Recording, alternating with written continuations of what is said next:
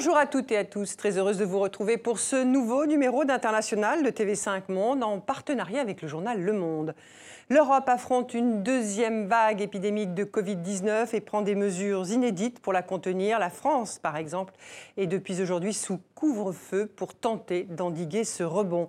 Mais qu'en est-il ailleurs dans le monde, notamment dans les pays les plus vulnérables? Pour certains d'entre eux, l'impact, avant d'être sanitaire, est avant tout économique. 150 millions de personnes, selon la Banque mondiale, pourraient basculer dans une extrême pauvreté. Cette semaine, le G20 a prolongé de six mois le moratoire de la dette des pays les plus pauvres, moratoire décidé en avril dernier, mais suffira-t-il pour soutenir l'activité économique de ces pays et faire face notamment aux dépenses de santé? La dette de ces États peut-elle, doit-elle être annulée? Alain Leroy, ambassadeur de France, envoyé spécial du président de la République pour l'initiative Afrique en réponse au Covid-19, est l'invité d'International. Avant de le retrouver, je vous propose un extrait de ce clip intitulé Fagarou si coronavirus, traduisez prévenir le coronavirus. Il a été tourné par des rappeurs au Sénégal qui appartiennent au mouvement citoyen, il y en a marre. Un clip chanté en Wolof qui démonte les fausses nouvelles, promeut les gestes barrières et appelle à la vigilance. Les jeunes sont visés en priorité par ce message de prévention, notamment sur les réseaux sociaux. On écoute.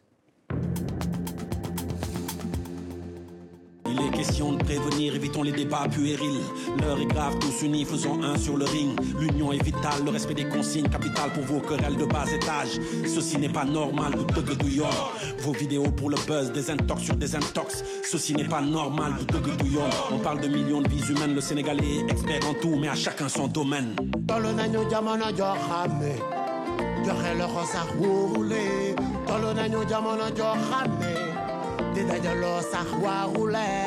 Vrus vrus du gaañ sama gaañ ma ne moytu leen vrus vrus du gaañ loxo yi ñoom raxas leen aar sa bopp aar ñi la jege. Fagaroo gën faju digle yi nan ko jëfe aar sa bopp aar ñi la jege. Fagaroo gën faju digle yi nan ko jëfe Bonjour Alain Leroy. Merci d'avoir euh, accepté notre invitation, celle du journal de TV5 Monde et du journal Le Monde, partenaire de ce magazine, avec Marie de Vergès. Un, commentaire sur ce message de prévention diffusé au Sénégal à l'intention euh, des jeunes. En France, le virus circule beaucoup parmi les jeunes. Nos messages sont plus institutionnels, dirons-nous, un peu plus anxiogènes d'ailleurs. Oui, c'est vrai, l'Afrique, ce, clip montre bien une belle image de l'Afrique, une image d'énergie, de jeunesse, d'humour. Il y a beaucoup d'autres images de l'Afrique aussi dans le sérieux. Et, en particulier, je crois que ça montre que finalement, l'Afrique a pris très au sérieux le, Covid. Et, je pense que c'est une des raisons pour lesquelles euh, le Covid a finalement un peu moins pris en Afrique que ce qu'on croyait, que ce qu'on avait. Euh, on avait très peur au moment de mars-avril. Au total, les chiffres aujourd'hui sont plus euh, mesurés sur l'impact du Covid sur le plan sanitaire. Et je pense que ce type d'action, mais aussi les actions des gouvernements, globalement, ont montré que l'Afrique a pris très au sérieux euh, ce risque sanitaire. Effectivement, donc sur le, continent africain, quelques euh, pays euh, résistent malgré tout quand même moins bien hein, à la pandémie d'un point de vue sanitaire. On l'a vu aussi en, Afrique du Sud. Euh, mais comme vous le dites, la situation est plutôt sous contrôle. Mais que disent les indicateurs dans ces pays alors que l'Europe, par exemple, et d'autres régions du monde connaissent une deuxième vague? D'autant que, si je peux me permettre d'ajouter, l'OMS vient d'annoncer cette semaine que d'après elle, l'Afrique se trouvait réellement à un moment charnière avec un risque de, redémarrage des contaminations et des décès. C'est vrai. Mais l'OMS a annoncé plusieurs fois le pic. Elle a annoncé le pic en Afrique au mois de juin, puis juillet, puis août, puis septembre, et peut-être plus tard. Mais c'est, la, réalité est qu'effectivement, pour le moment, depuis huit jours, la situation redémarre un petit peu en Afrique, mais elle était prêt, pas stabilisée, mais euh, en meilleur état jusqu'à jusqu'à il y a quelques jours, et elle reste encore globalement mesurée. Je vous donne un peu les chiffres. Au total, aujourd'hui, les chiffres de l'OMS, c'est que sur l'ensemble du continent africain, il y a moins de, il y a 39 000 morts, 39 000 morts. Je rappelle qu'en France, on est à 32 000 à peu près. Au, au seul Royaume-Uni, il y a plus de 40 000. morts, Donc pour l'ensemble de l'Afrique, c'est moins de 40 000 morts. Ça veut dire 3,5% de la population mondiale, alors que l'Afrique fait environ 17% de la population mondiale.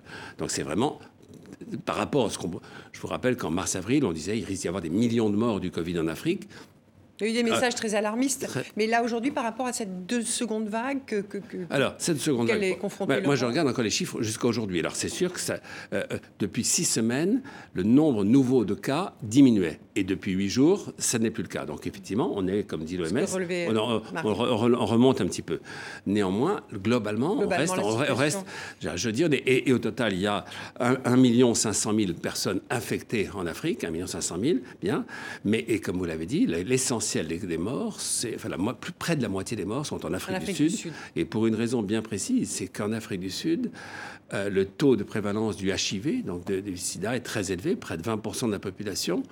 Et chacun, tous les médecins nous ont bien dit que ce qu'on appelle la comorbidité, et quelqu'un qui est atteint du HIV a plus de deux fois et demi plus de chances de mourir du Covid s'il attrape le Covid. Mm. Donc euh, ça explique une partie des choses, mais globalement quand même, les chiffres sont mesurés et l'Afrique a fait beaucoup pour... Alors, on peut peut-être dire un mot sur les raisons pour lesquelles nous estimons enfin, que, ces chiffres sont moins graves qu'ils n'étaient. La première, c'est que l'épidémie est arrivée plus tard, donc l'Afrique a eu le temps de se protéger. Les, avions se sont arrêtés pour l'essentiel. Ensuite, euh, la population, comme chacun sait, est plus jeune, donc un taux de mortalité beaucoup plus faible en cas de Covid. Ensuite, euh, des mesures, tous les gouvernements ont pris des mesures, etc. Ensuite, on nous dit, par exemple, les personnes âgées vivent plutôt dans les campagnes et pas dans les centres-villes les plus denses. Voilà. Et puis, beaucoup d'autres mesures qui ont été prises par les gouvernements. Donc, au total, pour le moment, par rapport à ce qu'on croyait, et, malgré ce qui se passe depuis huit jours, on n'est jamais sûr. Comme en France, euh, il y a beaucoup d'incertitudes, il y en a en Afrique aussi pour le moment, quand même, sur l'aspect purement sanitaire, c'est beaucoup moins grave que ce qu'on croyait. En revanche, sur le plan économique, c'est très grave. Alors justement, les, économies du, continent sont très, elles, confrontées à un, choc économique hein, très, très impacté euh, par euh, les conséquences de cette pandémie. on va aborder ce volet finance dont vous êtes en charge, et notamment la gestion de la dette des pays les plus pauvres. Je vous propose un retour rapide en image sur la façon dont certains pays en Afrique gèrent et affrontent cette crise. un focus signé Maëva Defroyenne et Audrey Demar.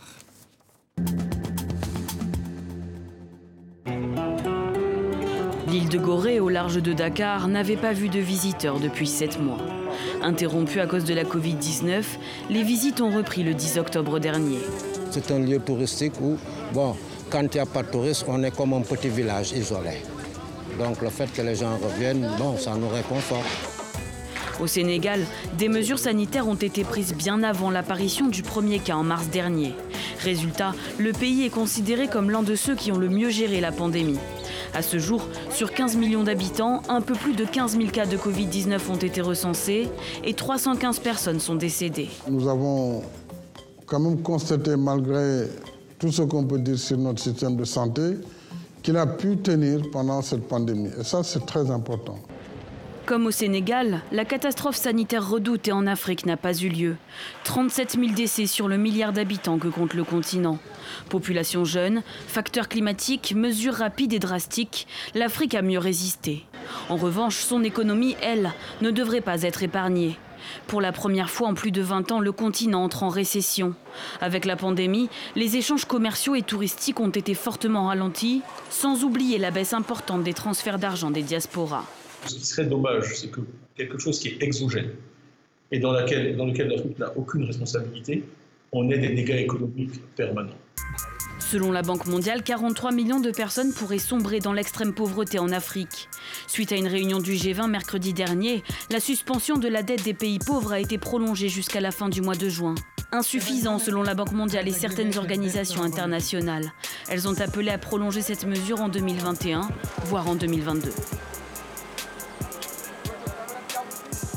Alors ce moratoire qui a été décidé par le G20 répondait à une demande d'annulation de la dette hein, des pays plus pauvres, un appel euh, notamment du président euh, sénégalais Macky Sall, qui avait été relayé euh, par la France, le président Macron.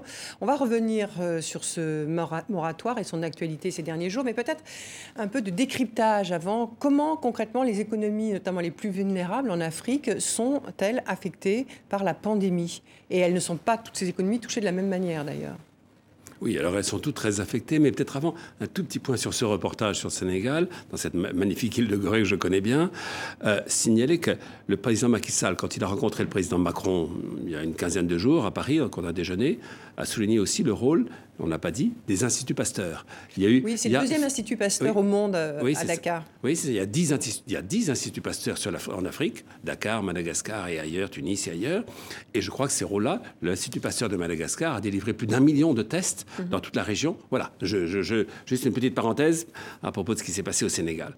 Alors, Sur l'impact économique. Sur l'impact économique. Donc, il est évidemment majeur. Les chiffres de la Banque mondiale disent que pour le moment, l'Afrique risque d'avoir globalement une récession supérieure à 3% cette année, c'est-à-dire la première récession depuis 25 ans en Afrique. C'est évidemment majeur. Et en particulier, ce qui, est touché partout, c'est le secteur privé. Depuis une vingtaine d'années, au contraire, c'était là, un des grands succès africains, c'était l'émergence du secteur privé, des, PME, des TPE qui, qui se développèrent magnifiquement, qui, contribuaient à la croissance africaine. Je rappelle qu'il était en gros de l'ordre de 5 à 6% par an, euh, là où la France est à 1 ou 1,2. Donc c'était vraiment euh, très important. Et c'est ce secteur privé qui est très affecté. Les, les raisons sont claires, elles sont bien connues. Ça a été dit un peu dans votre reportage. Bon, d'abord, euh, chute des exportations, baisse du prix du pétrole, euh, tout ça à cause du Covid, bien, baisse des transferts des migrants, euh, ce qui, apporte énormément à l'Afrique, euh, et puis confinement, baisse du tourisme, tous ces- grands facteurs qui contribuent à la croissance africaine ne sont plus là. Et donc les chiffres le, disent. Vous avez dit 150 millions dans le monde de personnes qui risquent d'arriver à la pauvreté. Pour L'extrême l'Afrique, pour la- pour l'extrême pauvreté, pour l'Afrique, c'est le chiffre que, que donne la Banque mondiale, c'est 40 millions. Marie. Alors pour revenir sur cette euh, décision du G20, qui a donc décidé de prolonger de six mois, on l'a entendu, euh, le moratoire sur euh, le service de la dette, on se demande quand même, euh, comparé à ce plan d'annulation de tout ou partie de la dette qui avait été donc euh, suggéré par Macky Sall, repris par Emmanuel Macron, cette proposition-là semble un peu à minima. Est-ce que finalement on ne, se, contente pas là de remettre à plus tard euh, le problème, alors que ces économies dans six mois ne seront pas en, meilleur état? Alors, je crois que c'est vraiment une question de calendrier.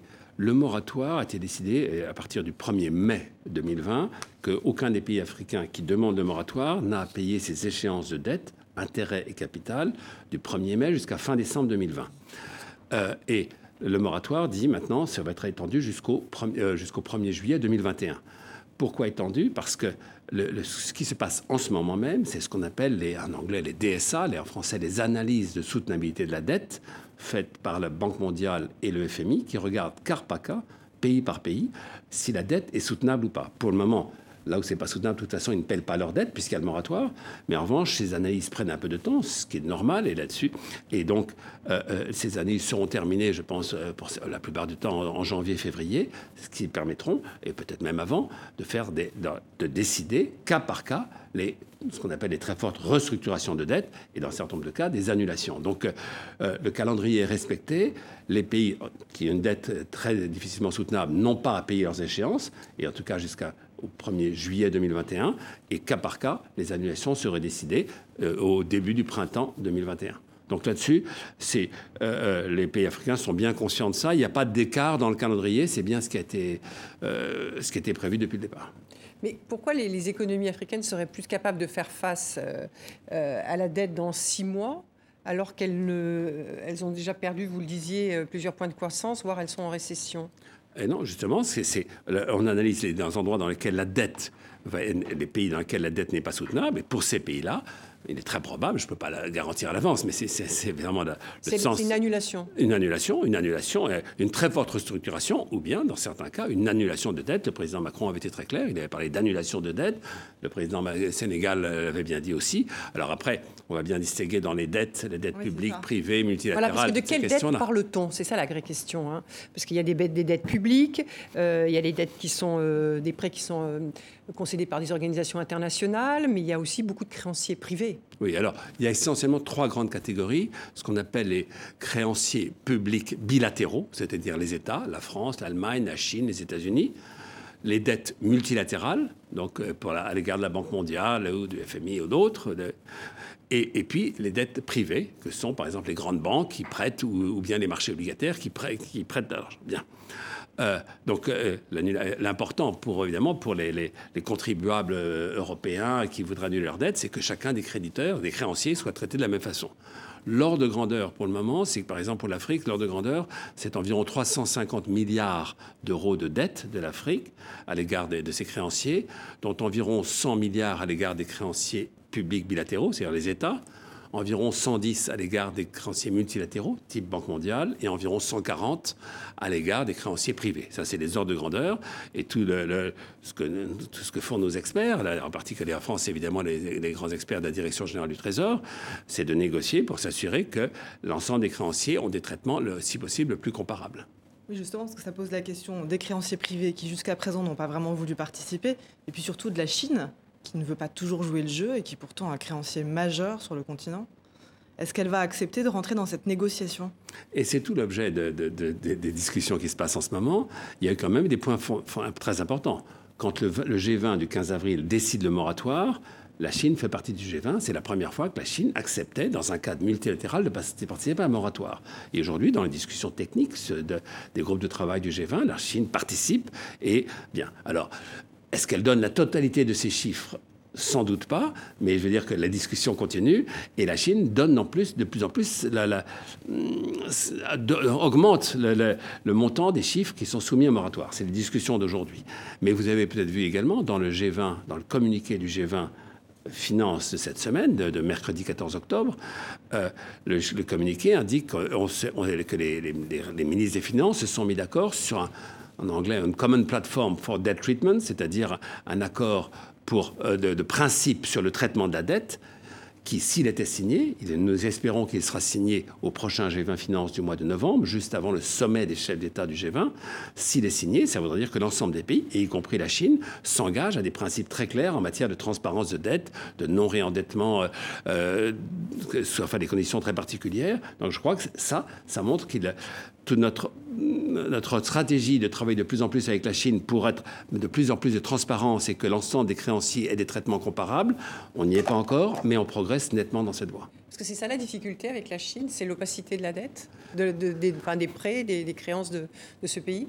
Ouais, c'est vrai que, que, que, la Chine aime beaucoup traiter a priori dans un cadre bilatéral directement avec les, les États et les chefs d'État africains en particulier, et que euh, ils ont le droit, bien entendu. Simplement, au moment où si on doit faire une annulation, c'est très difficile d'avoir un traitement différencié entre le traitement de ceux qui mettent les choses sur la table et ceux qui, qui traitent euh, sur la table dans un cadre multilatéral et ceux qui traitent purement euh, dans un cadre bilatéral. Donc, mais c'est là-dessus que j'allais dire que nous progressons avec la Chine. Mais alors pourquoi parler de restructuration, donc d'annulation dans un an, et ne pas avoir effacé l'ardoise tout de suite? Alors, bah parce que, bah, d'abord, effacer l'ardoise, c'est un peu facile toujours, mais simplement, la, la dette, je, je, on en va bien sûr, c'est essentiel, mais ça n'est qu'un un aspect de l'aide internationale à l'égard de l'Afrique. Notre mission, c'est justement de, de, contribuer, la France souhaite contribuer à mobiliser l'action internationale, et là-dessus, la dette, c'est ce qu'on pouvait faire d'urgence. Quand on décide hein, le 15 avril, 15 jours après, à partir du 1er mai, les pays n'ont plus à rembourser, c'est l'urgence, donc ça donne de la liquidité à ces pays. C'est ce en qui gros, est plus facile à mettre en œuvre oui, immédiatement. Immédiatement, ça s'est mis immédiatement. Du jour au lendemain, à partir du 1er mai, les pays ont gagné ce qu'on appelle des liquidités, les marges, c'est-à-dire les, sommes qu'ils n'avaient plus à payer en intérêt et en capital. Immédiatement, ça leur donne des liquidités et on espère que ça donnera de l'ordre jusqu'à un peu plus de 15 milliards de, 15 milliards de dollars. Donc je crois que ça n'est pas négligeable. Ça, c'est le premier aspect, l'aspect urgence. Mais évidemment, il y a beaucoup de choses qui se font en ce moment. Par ailleurs, les pays poussés par nous et, et, et là-dessus, la France intervient beaucoup au sein du FMI et la Banque mondiale aussi pour, pour les aides d'urgence. Le FMI a déjà donné, par exemple, pour les pays africains, plus de 30 milliards de dollars d'aide d'urgence aux différents pays pour lutter contre le Covid. La Banque mondiale a un programme maintenant qui va être de 160 milliards de dollars pour l'ensemble du monde, dont 50 milliards pour l'Afrique, pour les trois prochaines années, comme aide d'urgence au-delà de la dette. C'est toute l'aide, à nouveau, pour euh, aider la résilience face au Covid et, pour lutter contre l'impact du Covid dans ces différents pays. Donc voilà, beaucoup de choses se font. Et puis après, dans un troisième temps, c'est une idée lancée et maintenant euh, annoncée par le président Macron, l'idée de retenir... De, de dire de, cette expérience, tirons-en les leçons pour arriver vers un financement plus durable de l'Afrique, d'où cette conférence qu'il a annoncée, qui pourrait se tenir au mois de mai 2021, euh, sur justement comment assurer un financement durable de l'Afrique pour éviter de revenir à ce cycle de surendettement. Financement durable, on pourra en parler, bien sûr, il y a beaucoup de, beaucoup de choses à en dire. Voilà, cette idée. La dette, c'était l'urgence, le plus, comme vous l'avez dit, le plus facile à mettre en, place immédiatement, mais en même temps, aide d'urgence, FMI, Banque mondiale et Union européenne, qui a mis aussi plus de 7 milliards d'euros en aide à l'Afrique en réponse au Covid, bien, et puis d'autres institutions, et puis, troisième étape, la, conférence. Vous soulignez le rôle de la France. Quel est l'intérêt de la France d'avoir ce rôle de leadership sur l'annulation de la dette en Afrique? D'abord parce que la France est un des pays qui a, une euh, forte créance à l'égard de l'Afrique, mais surtout parce que la, France et, l'Europe, euh, la France en particulier, a un intérêt tout particulier pour l'Afrique, et elle a bien compris, mais la France, mais pas seulement la France, le Royaume-Uni, l'Allemagne et, euh, l'Italie, l'Espagne sont très intéressés. C'est l'intérêt d'abord le premier, le premier élément, c'est la solidarité à l'égard de l'Afrique. La France se sent un devoir moral de solidarité à l'égard de l'Afrique, c'est évident, bien, mais aussi un intérêt, c'est un intérêt de personne en France et en Europe que l'Afrique s'effondre économiquement.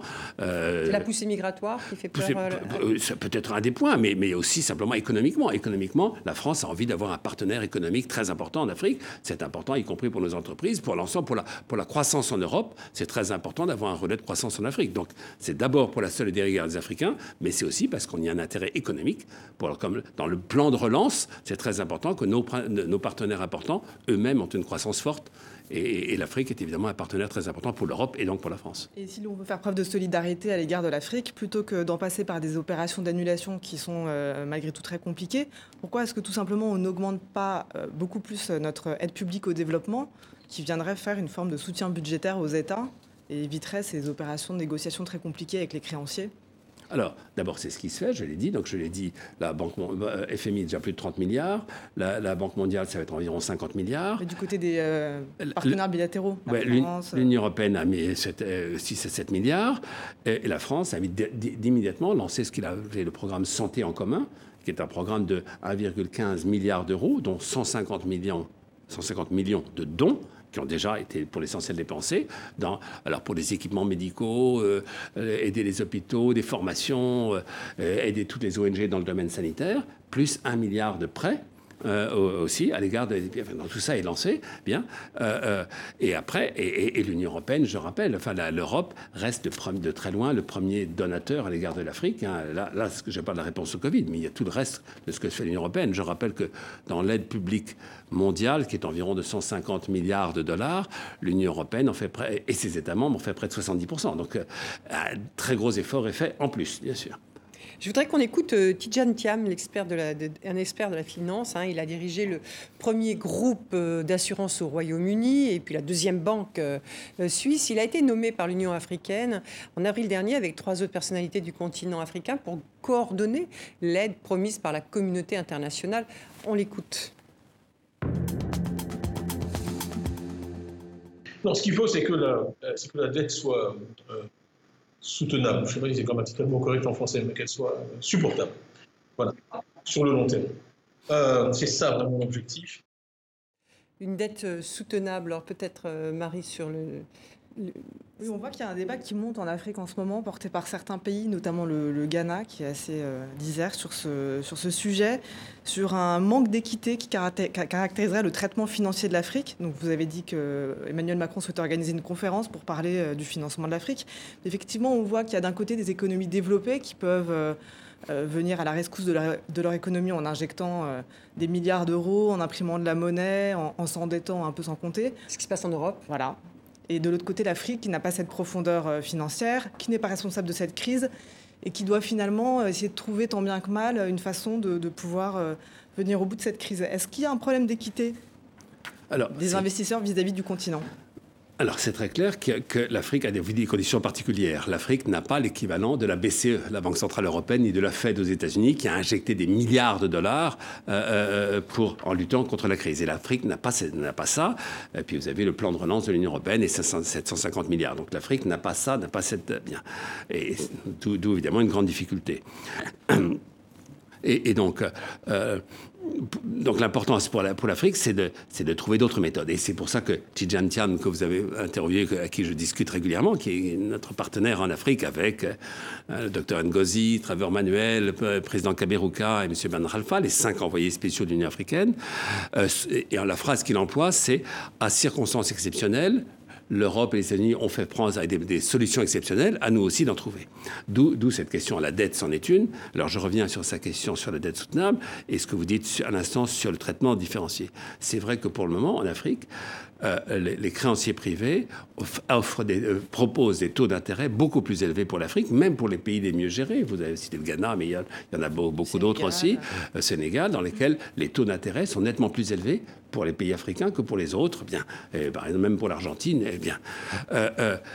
donc ça, c'est évidemment une égalité de traitement. Simplement, justement, c'est un des objets de notre conférence de, mai prochain, c'est qu'on a évidemment repéré complètement cette différence de traitement, c'est de dire pourquoi, ces taux d'intérêt sont plus élevés C'est parce que les investisseurs considèrent qu'il y a un risque particulier à l'égard de l'Afrique.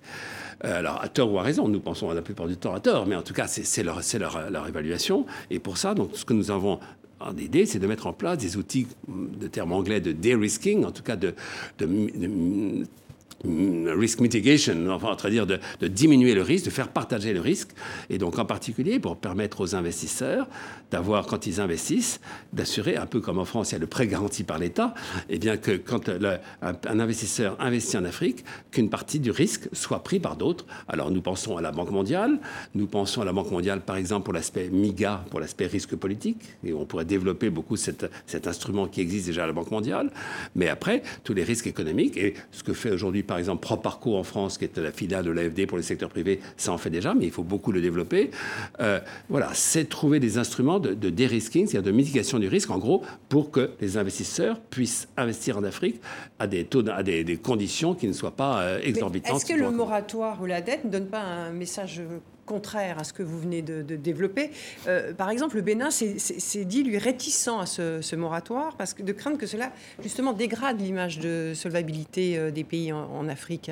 Alors, justement, là, il faut, c'est, effectivement, le Bénin a dit, le ministre des Finances du Bénin en particulier s'est exprimé de cette façon. ils n'ont toujours pas demandé de. Non, ils n'ont pas demandé à bénéficier des moratoires, mais en particulier parce que le Bénin, dans l'année 2020, n'avait pas d'échéance importante. Donc, le, moratoire, il n'en aurait pas bénéficié. Mais c'est vrai qu'il faut distinguer les agences de notation, qui jouent un rôle important dans les taux d'intérêt, disent bien que pour tout ce qui est l'annulation des crédits publics bilatéraux, c'est sans impact sur la, la notation du pays, donc la capacité du pays à avoir accès au marché financiers. En revanche, elles disent bien, ces agences que s'il y a annulation des crédits privés, là, ça aurait un impact sur la, notation et donc sur, la, sur la, possibilité pour ces pays de refaire appel au marché financier. Cette hypothèse oui, et, justement. Et, d'annulation de, oui, créances privées. Et, d'où l'intérêt de cette conférence, c'est pour essayer de dire comment faire pour que des pays qui n'auraient plus accès au marché financier, par un système de garantie, puissent néanmoins avoir accès aux financements internationaux. Alors c'est technique, compliqué, mais c'est évidemment un sujet qui nous paraît majeur pour éviter que l'Afrique soit confrontée à des taux d'intérêt, comme vous dites, beaucoup trop élevés par rapport aux, risques réels en Afrique. Vous parliez de la Banque mondiale. Son, directeur, David Malpass, déclarait début octobre que ce moratoire était euh, un palliatif, hein, c'est le mot qu'il a utilisé, et que cela ne répondait pas aux, besoins budgétaires des pays euh, concernés. Oui, alors le moratoire, je l'ai dit, en gros, pour l'Afrique, le gain sera peut-être de, l'ordre de 18 milliards de, euh, dollars. Euh, la réalité, quand l'Afrique, quand on demande aux Africains quels sont vos besoins dans cette crise, ils vous parlent plutôt de 200 à 300 milliards. Donc c'est pour ça que l'aspect dette et moratoire et même annulation euh, partielle ne, sera qu'une réponse partielle à l'ensemble de ce problème, et d'où ce que j'ai dit, les aides fortes, FMI, Banque mondiale, plus, et c'est tout l'objet aussi de cette conférence, de développer l'investissement du secteur privé en Afrique. Nous pensons qu'il y a énormément à faire pour que le, pour que le potentiel économique d'Afrique soit développé, et en particulier par de l'investissement privé venant d'Europe, des États-Unis, d'Asie et d'ailleurs.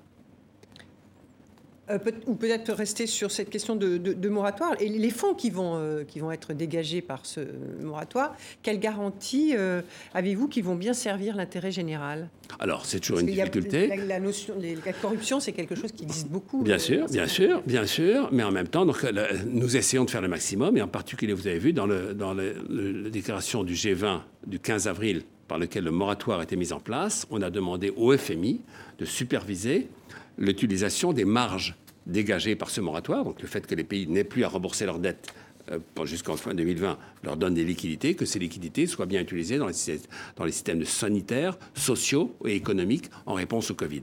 Le FMI le fait, le FMI publie régulièrement, et il l'a publié pour le G20 de cette semaine, euh, exactement l'utilisation des marges euh, faites par ces pays. Donc c'est le FMI qui le fait, pourquoi il réussirait aujourd'hui ce qu'il n'a pas réussi hier, j'ai envie de vous dire? En partie parce que c'est une déconditionnalité. C'est que quand, quand, les pays demandent le moratoire sur la dette, ils signent un MOU, un accord avec le, créditeur en train de dire je, je, je, ne renverse plus ma dette, mais en échange, je m'engage à l'utiliser dans ces secteurs-là. Euh, Et ce n'est pas déjà le cas quand les prêts sont accordés par le FMI ou la Banque mondiale?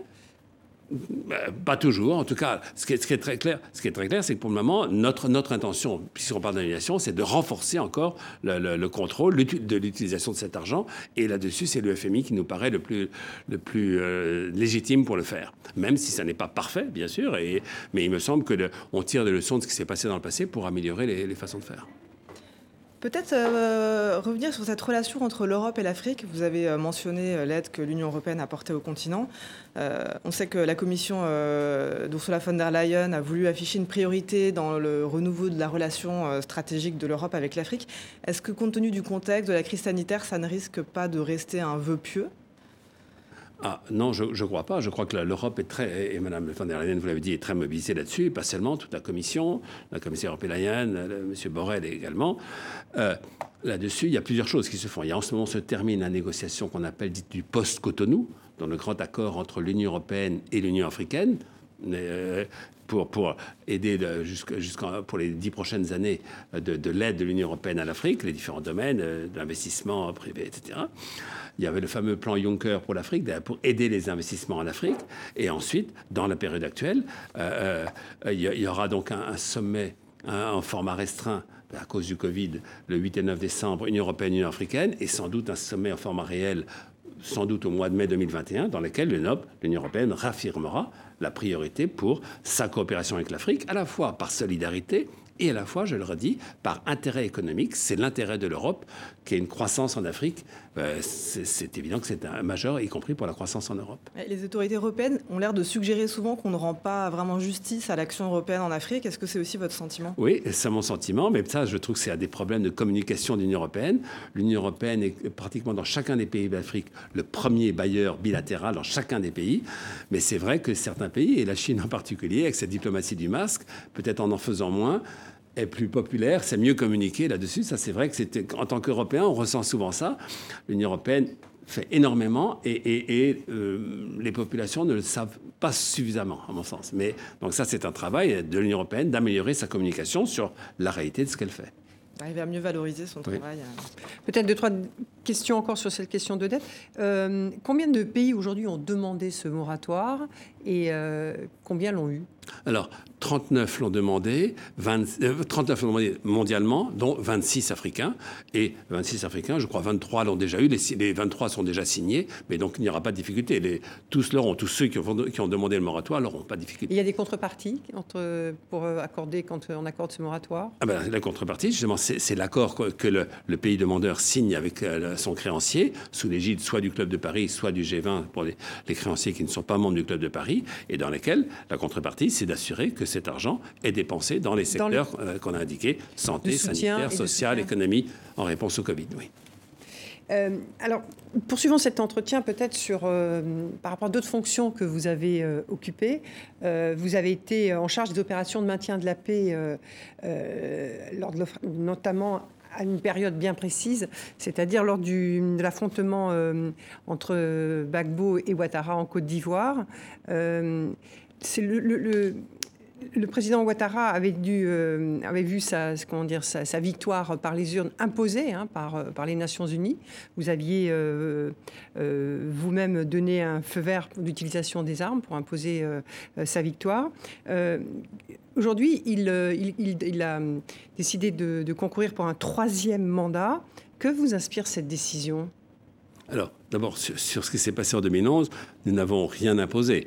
Euh, bah, il avait gagné euh, les élections dans les urnes. Oui, c'est ça. Mais euh, le, sa victoire a été contestée par son et, les pays le voisins, président sortant Gbagbo. L'ONU et les pays voisins ont, ont, contribué à faire respecter le verdict des urnes. Donc on n'a pas imposé le verdict. Ce sont les électeurs qui avaient choisi.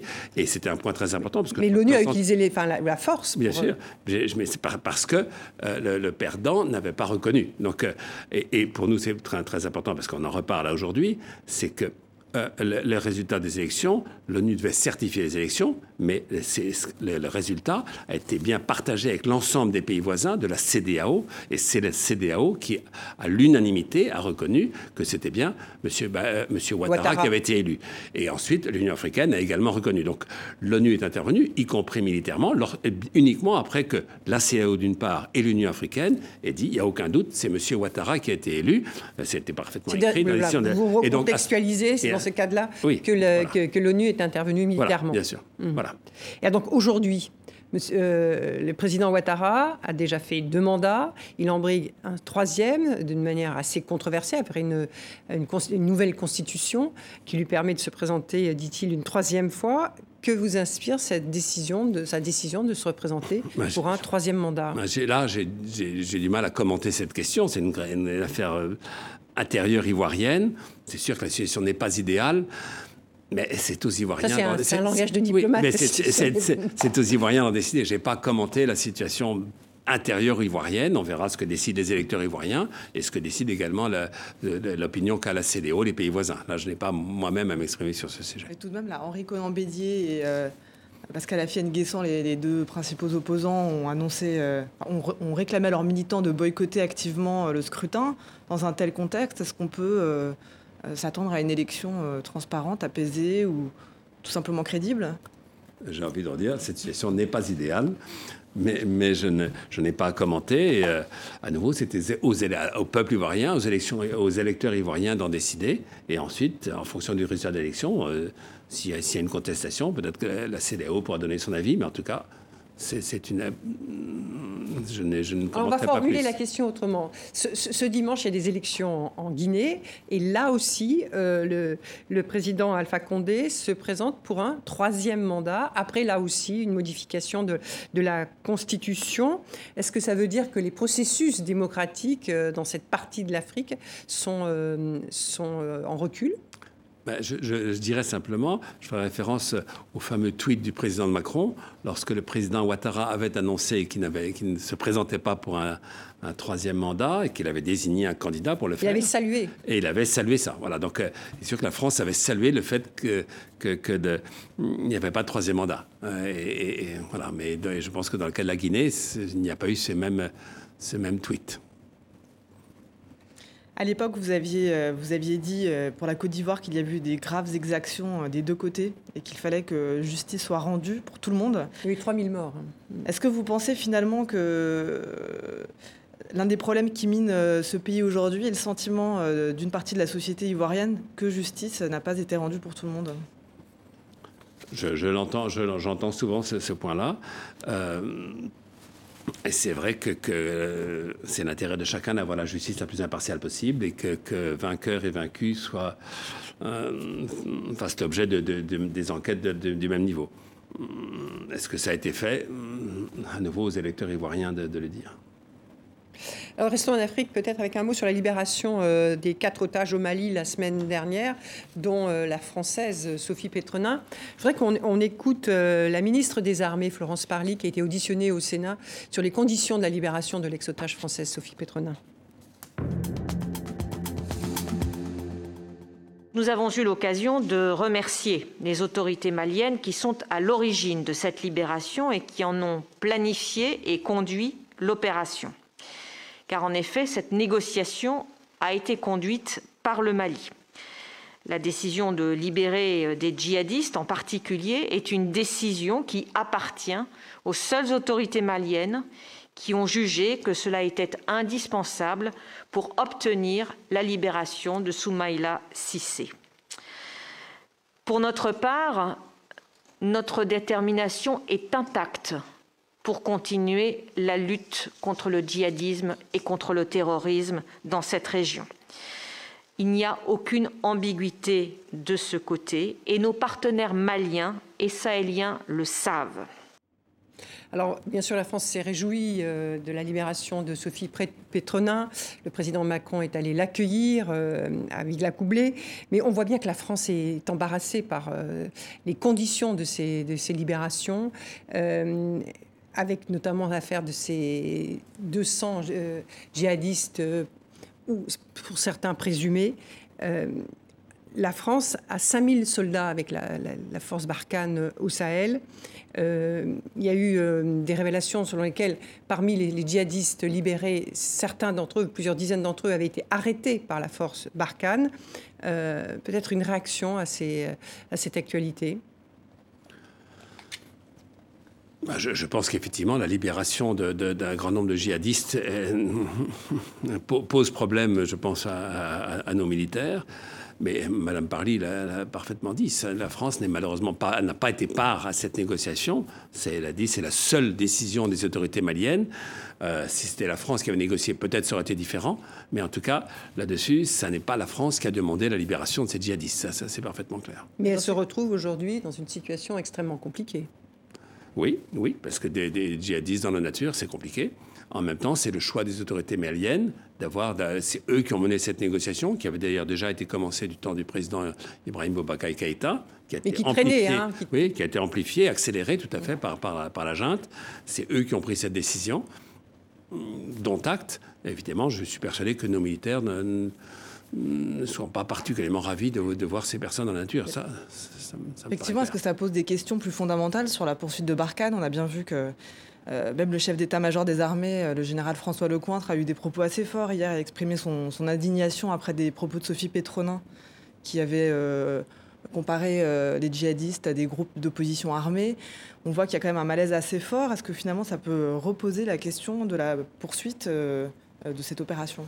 Non, dans la déclaration du, chef d'état-major des armées, M. Lecointre, hier, euh, euh, c'était donc il n'avait pas satisfait des déclarations de Mme Pétrodin, mais en aucun cas il remettait le, en cause l'opération Barkhane. Là, je crois que personne ne remet en cause en France l'utilité de l'opération Barkhane. Alors évidemment, elle est très compliquée, mais chacun sait parfaitement bien que c'est l'intérêt de tout le monde, de la France et de l'Europe, d'avoir de, de, lutter contre le terrorisme dans, dans, le nord du Mali en particulier, et que, et que Barkhane le fait, mais pas seulement Barkhane, le G5 Sahel bien sûr, la force d'Akuba avec les, les forces spéciales européennes qui sont en train de venir, c'est indispensable. Alors, la déclaration de Mme Petronin, c'est une chose. La réalité de Barkhane, c'est une action de tous les jours qui me paraît majeure pour, le Sahel, mais également pour la sécurité de, de l'Europe en particulier.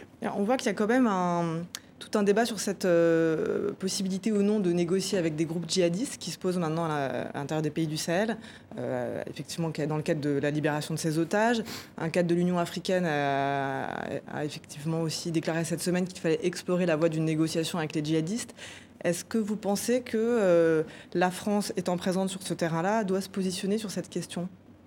Alors, j'ai vu, vous faites référence, je pense, aux déclarations de Smile Chergui, qui est mm. le commissaire paix et sécurité de l'Union africaine, qui a dit effectivement, c'est dans ce rôle. Et quand j'étais à l'ONU dans un rôle comparable, je disais toujours, on, est, on a toujours discuté avec euh, les, adversaires pour essayer de trouver une solution. C'est bien, donc c'est une phrase générale.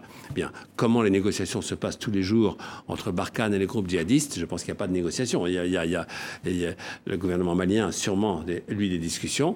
Euh, Barkhane est une force militaire, elle, elle, est chargée de réduire les actions terroristes qui terrorisent la population et pourraient terroriser plus largement. Euh, Mais est-ce que les négociations aboutiraient peut-être pas plus à des résultats que la force qui est utilisée depuis maintenant un certain temps par la France, hein, parce que Barkhane c'est 2013, euh, donc ça fait presque sept ans, et, les groupes djihadistes n'ont pas baissé les armes, hein, loin de là. Hein. D'accord, mais la France en particulier, et par ailleurs l'ONU à travers la MINUSMA, ont une tâche, c'est de mettre en œuvre ce qu'on appelle les accords d'Alger, qui restent sur la table, les accords d'Alger, dans lesquels, par définition, non pas les terroristes, mais en tout cas tous les, les, personnes qui sont rebelles, l'opposition au pouvoir, au pouvoir, au contraire, c'est de, s'assurer que la décentralisation au Mali se fait mieux, qu'il y a des discussions euh, avec ces rebelles pour assurer une vraie décentralisation. Euh, voilà, donc ça, ça, la France est mêlée à ça, et, en particulier même la MINUSMA, la, force des Nations Unies, la force des casques bleus, qui est sous chapitre 7, a ce mandat-là d'aider à la mise en œuvre des accords d'Alger. Donc ça, ça reste complètement. Et là-dedans, forcément, ces discussions avec l'ensemble des gens d'opposition. Alors je ne dis pas avec les djihadistes, mais en tout cas avec l'ensemble de ceux qui, qui, estiment que leurs droits ne sont pas, ne sont pas respectés. Et est-ce que cette libération, la libération de ces djihadistes, et c'est, euh, on, ne connaît pas l'état des dialogues, mais est-ce que ça veut dire qu'il y a une recomposition de la scène politique euh, euh, au Mali? Ah, je crois que c'est difficile de nier qu'il y a une recomposition de la scène politique au Mali. Là. Non, mais euh, au-delà du putsch, et, mais là, avec ces libérations et avec ces, ces, discussions qui ont abouti à ces libérations de plus de 200 djihadistes. Il est clair que la situation est très différente à la suite du coup d'État et de l'arrivée de la junte. Euh, maintenant, nous, la France, à nouveau, s'intéresse toujours à ce que décide la CDAO. La CDAO, qui sont les pays voisins, les mieux placés pour avoir une opinion sur l'évolution de la junte. La CDAO a posé un certain nombre de conditions pour euh, reconnaître ou non la junte. Ces conditions sont progressivement remplies et la France euh, suit ce que, ce que déclare, ce que, ce que, ce qu'exprime la CDAO. Et donc, vous qui êtes diplomate, c'est pas un grand écart diplomatique pour la France au mois d'août de condamner euh, ce coup d'État, euh, euh, ce putsch au Mali, et puis d'aujourd'hui de remercier ces mêmes personnes pour la libération de son ex-otage. Voire d'affirmer effectivement que le travail manifestement est beaucoup plus fluide avec le gouvernement actuel. La, position, de la, position, de la, France quant euh, à l'égard de l'Afrique, et d'abord, c'est, elle entend bien la, solution africaine pour les, questions africaines, et l'Afrique d'abord, et que donc, euh, comme en Côte d'Ivoire, au Mali, la première chose que la France regarde, c'est ce que décident les organisations africaines. D'abord les organisations régionales, la CDAO, et plus largement l'Union africaine. Et dans le cas de, de à l'égard de la junte, la France calque un peu son attitude sur ce que disent les voisins. Quand la CDAO reconnaît qu'il y a des avance, des avancées dans ce que décide la junte au pouvoir et que donc euh, la condamnation de la part de la CDAO et de l'Union africaine est moins forte, la France ne va pas être, dire, plus royaliste que le roi. Si l'Union africaine ou si la CDAO considère que les choses euh, progressent dans le bon sens, la France euh, adopte la même ligne. Alors, euh, pour revenir aux Nations Unies, hein, on, a rappelé le rôle que vous aviez joué euh, en tant que responsable des opérations de la paix. Euh, son Conseil des droits de l'homme vient de renouveler 15 sièges parmi ses membres. La candidature de l'Arabie saoudite a été rejetée, mais la Chine et la Russie ont été réélus, enfin, ou élus pardon, pour trois ans. des pays qui ont fait l'actualité en matière d'attaque des droits de l'homme ces derniers mois, ces dernières semaines. On sait la situation des Ouïghours, hein, la minorité musulmane de l'ouest de la Chine qui sont victimes d'internement. Il y a eu des images satellites pour en témoigner. Euh, en Russie, il y a évidemment ce scandale autour de l'empoisonnement du principal opposant à Vladimir Poutine, Alexei Navalny. Euh, qui a été transféré en Allemagne. Euh, à l'heure où, l'ONU est un peu atone, où le multilatéralisme est un peu en panne, la composition de ce nouveau Conseil des droits de l'homme, est-ce qu'il ne pose pas de questions? Alors, euh, j'ai envie de reprendre cette formule, la session n'est pas idéale. Euh, peut-être une formule très diplomatique. Vous utilisez beaucoup. Une formule très diplomatique, comme vous diriez. Non, simplement, c'est clair que ce, ce Conseil des droits de l'homme, euh, qui a succédé à la Commission des droits de l'homme ne fonctionne pas encore de la façon dont, par, et idéalement par rapport aux valeurs européennes en matière de droits de l'homme, c'est clair. Mais vous noterez plusieurs choses. D'abord, ben, été, certains pays n'ont pas été élus. La Chine, quand le nombre de votes. Vous parlez de l'Arabie Saoudite. Oui, oui l'Arabie Saoudite n'a pas été élue. Elle a eu, je crois, 90 voix. Il en faut, il en faut 97, c'est-à-dire euh, la moitié des 193 membres des Nations Unies. Euh, et la Chine, quand, quand, on regarde les votes, la dernière fois, elle avait eu 180 votes positifs. Cette fois-ci, 139. Oui, elle en a perdu. Ça veut dire que certains pays ont considéré qu'il y avait un problème d'atteinte. Dans le cas de la Russie, elle n'avait pas d'opposition parce que c'est des élections par bloc. Donc évidemment, ça donne bien. Mais la réalité, c'est que ce Conseil des droits de l'homme fait quand même un, travail important, même si la, composition n'est pas idéale comparée aux, valeurs européennes, bien sûr. Ce n'est pas, pas la Suisse ou la, Norvège. Il y a, d'autres. Il les Nations Unies, c'est 193 euh, pays qui n'ont pas toutes les mêmes, les mêmes, sont pas toutes des démocraties. C'est une évidence. Bien. Mais quand même sur les droits de l'homme, ce que je voulais souligner, c'est que ce Conseil joue d'abord quand même un rôle non négligeable pour examiner les situations dans les pays et surtout du point de vue de l'ONU, l'élément essentiel, c'est le haut commissaire aux droits de l'homme, qui est en ce moment une femme, Madame Michelle Bachelet, que j'ai bien connue, qui était à l'ONU quand j'y étais. Elle, était, elle s'occupait de, l'ONU Femmes à ce moment-là, ancienne présidente du Chili. Et je peux vous dire qu'elle fait un travail remarquable, très courageux. Et au nom des Nations Unies, elle est haut commissaire aux droits de l'homme. Et elle, s'exprime de façon très claire, et avec des valeurs, là, cette fois-ci, plus proches en matière de droits de l'homme de celles des valeurs européennes. Et, ça, ça joue un rôle absolument majeur. Je trouve qu'on parle beaucoup du Conseil des droits de l'homme, mais on oublie que elle, euh, Madame Michel Bachelet, au commissaire aux droits de l'homme, a un rôle majeur pour dénoncer les atteintes aux droits de l'homme euh, quand elle se prononce, et elle n'hésite pas à le faire. Elle est beaucoup critiquée, mais elle le fait remarquablement. Donc une situation pas idéale, mais un rôle majeur pour euh, ce Conseil. On va rester peut-être sur les Nations Unies avec un mot sur le prix Nobel de la paix qui a été décerné au PAM, le Programme alimentaire mondial des Nations Unies, vendredi 9 octobre. Un rappel rapide de sa mission.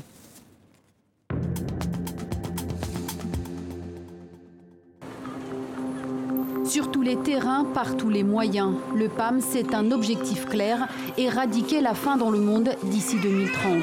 Rien que l'année dernière, 15 milliards de rations ont été distribuées, 97 millions de personnes aidées à travers 88 pays. Mais l'horizon reste sombre. La pandémie de Covid-19 sévit. Les aléas climatiques laissent sans toit, sans ressources des centaines de milliers de personnes, comme ici au Soudan du Sud, mais aussi les guerres, grandes pourvoyeuses de misère et de faim. Sur ces images, le Yémen où sévit un conflit interminable. Le PAM y a déployé sa plus grande opération à travers le monde. 10 millions d'enfants, de femmes, d'hommes ont besoin d'aide alimentaire. Pour l'agence onusienne, paix et éradication de la faim sont indissociables. Marie. Comment est-ce que vous interprétez ce, prix qui est assez inattendu? Est-ce que c'est -ce c'est un coup de projecteur, un coup de pouce pour les Nations Unies au moment où euh, le multilatéralisme euh, ne se porte pas très bien? Ah bah, je dois dire que moi, d'abord, je suis très très heureux à titre personnel parce que j'ai beaucoup d'amis au PAM euh, et, que, et, que, depuis des années, il fait un travail absolument remarquable. C'est la reconnaissance du travail qu'a fait le PAM. Je note que le prix Nobel a été accordé il y a quelques années au, commissariat aux réfugiés, qui fait également un travail majeur et personne d'autre ne le fait. Et pareil pour le PAM. Et il y a plus d'années, il y a plus d'anciens, les casques bleus eux-mêmes avaient eu le prix Nobel de la paix. Donc euh, pour l'ONU, c'est très important. C'est la reconnaissance des efforts. Je crois que personne ne peut contester le rôle majeur que fait le PAM. Et qui a un coup de projecteur sur l'ONU au moment où le multilatéralisme est un petit peu euh, attaqué, ou en tout cas affaibli, je trouve que c'est une excellente nouvelle. Moi, et, nous avons été très heureux. Demande euh, oui, c'est un message pour montrer que oui, c'est un message du prix Nobel pour dire, pour dire eh ben, les organisations internationales, donc multilatérales, sont majeures et, le PAM joue un rôle majeur dans un très grand nombre de pays du monde. Il, sauve, il sauve de, la, faim et de la mort de faim des millions de gens euh, tous les jours. Alors peut-être, il nous reste deux minutes, mais euh, un, dernier coup de projecteur sur une actualité euh, qui se passe au, Karabakh, hein, cette enclave de, l'Azerbaïdjan qui est peuplée majoritairement d'Arméniens et qui est sous le feu d'une offensive de l'Azerbaïdjan depuis le 27 septembre dernier.